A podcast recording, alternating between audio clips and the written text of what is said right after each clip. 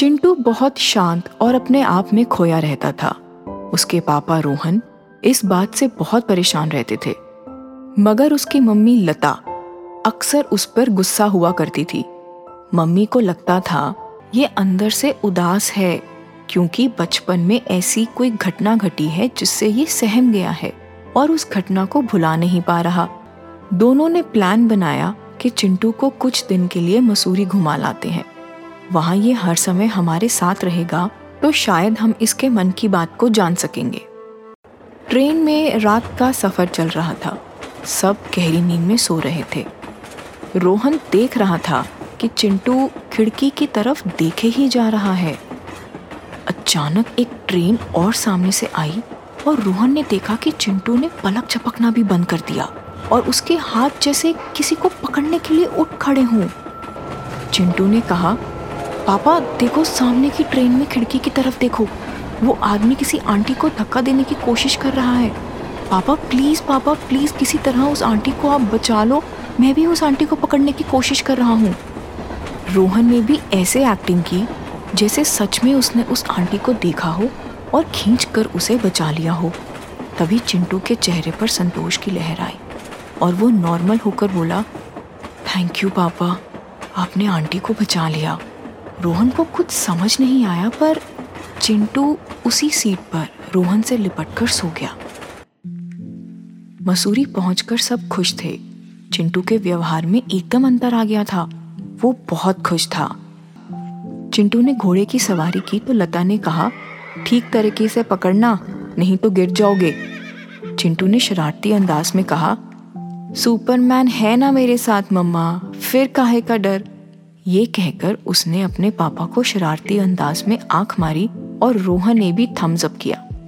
मन ही मन रोहन समझ गया कि बचपन में कभी ना कभी इसने कोई ऐसी घटना देखी होगी, तब से यही घटना इसे तंग कर रही होगी। कल इसे लगा होगा कि पापा ने आंटी को बचा लिया और इसने मुझे ही सुपरमैन मान लिया। घर पहुंचकर चिंटू स्कूल गया। वहाँ भी उसके बदले व्यवहार को देखकर सब खुश और हैरान थे। कुछ ही दिनों में चिंटू के चार दोस्त भी बन गए, जिनमें सनी और देव से उसकी खूब पटने लगी। बाकी दो से भी कुछ कम नहीं थी। सबका गेम में साथ खेलना, घर पर आना, मस्ती करना शुरू हो गया था। चिंटू के सभी दोस्तों में से एक दोस्त देव, अंदर से बहुत उदास और दुखी रहता था।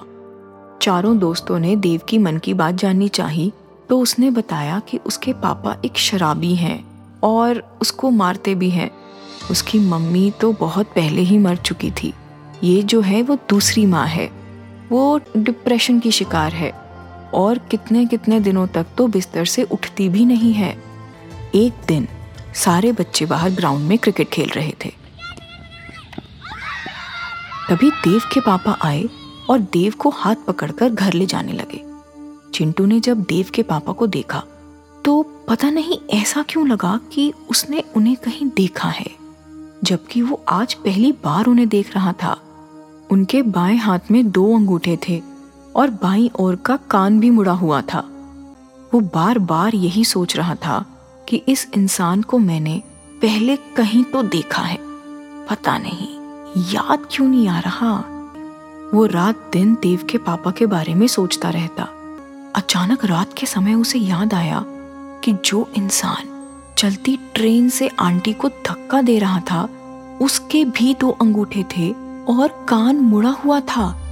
कहीं ये वो तो नहीं है? कहीं देव के पिता ने ही तो देव की पहली माँ का खून नहीं किया? धीरे धीरे उसे अपने आप में यकीन होने लगा कि ये तो वही इंसान है। अब वो सोचने लगा कि मुझे क्या करना चाहिए? उसने देव के अलावा अपने तीनों दोस्तों से मन की बात कही। तीनों दोस्तों ने चिंटू की बात पर यकीन किया। चारों ने सलाह करी कि क्यों ना देव को सब बात बताकर उसकी मदद ली जाए। चारों ने देव को सब बता दिया। देव ने कहा, चिंटू की बात में दम है यार, क्योंकि पापा को माँ के मरने पर कोई दुख ही नहीं हुआ था और बहुत जल्द वो दूसरी माँ को भी घर ले आए थे। मेरी नई माँ के पलंग के नीचे एक संदूक पड़ा रहता है। मैं उस संदूक को खोलकर देखता हूँ। शायद कोई सुराग हाथ लग जाए। मौका देखकर देव ने एक दिन संदूक खोला। उसमें उसकी पुरानी माँ की कुछ फ़ोटोज़ थीं और उनके कपड़े थे। वो संदूक बंद कर ही रहा था कि अचानक एक कपड़े में से एक कागज़ का टुकड़ा गिरा। देव ने उसे उठाया। उसमें लिखा था आज उसकी ज़िंदगी का आखिरी दिन है। उसे ट्रेन से धक्का देकर हम दोनों इस घर में साथ रहेंगे? देव को तो जैसे जो चाहिए था वो मिल गया। उसने उस टुकड़े को उठाया, सामान को रख दिया और संदूक को उसी जगह पर रखकर सीधा दोस्तों के पास पहुँचा। अब समस्या ये थी कि इस मामले को आगे कैसे बढ़ाया जाए। तभी सनी ने कहा, मेरे मामा जी पुलिस में है। अगर उनसे बात की जाए तो कैसा रहेगा? सभी दोस्तों की सहमति के साथ, सनी सभी को लेकर पुलिस स्टेशन पहुँचा। इंस्पेक्टर मामा का एक अलग रूम था। सभी बच्चों के लिए उन्होंने चॉकलेट्स मंगवाई और ध्यान से उनकी सारी बातें सुनी।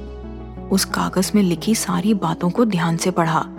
उन्हें लगा कुछ ना कुछ गड़बड़ तो है। इन्हें बच्चे समझकर इग्नोर नहीं कर सकते। उन्होंने कहा, देखो बच्चों ये बात मेरे और तुम्हारे बीच में ही रहेगी। मैं इस केस की फ़ाइल कानूनी प्रक्रिया के अनुसार बनाकर देव के पापा संजय को दबोचता हूँ। इंस्पेक्टर मामा ने फ़ाइल तैयार की और केस बनाकर संजय को पुलिस स्टेशन में बुला लिया। दो तीन पुलिस के डंडे पड़ते ही उसने सब कुछ उगल दिया।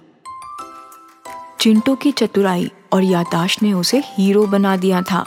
स्कूल में चिंटू को बहादुरी और चतुराई का पुरस्कार भी मिला। और बाकी चारों दोस्तों को भी खूब सराहना मिली। इतनी छोटी उम्र में चिंटू की अखबार में फ़ोटो और उसकी बहादुरी की घटना पढ़कर और बच्चों का भी हौसला बढ़ने लगा। कई बार बच्चों की छोटी छोटी बातें भी बहुत कुछ कह जाती हैं। हमें उन बातों को अनदेखा नहीं करना चाहिए।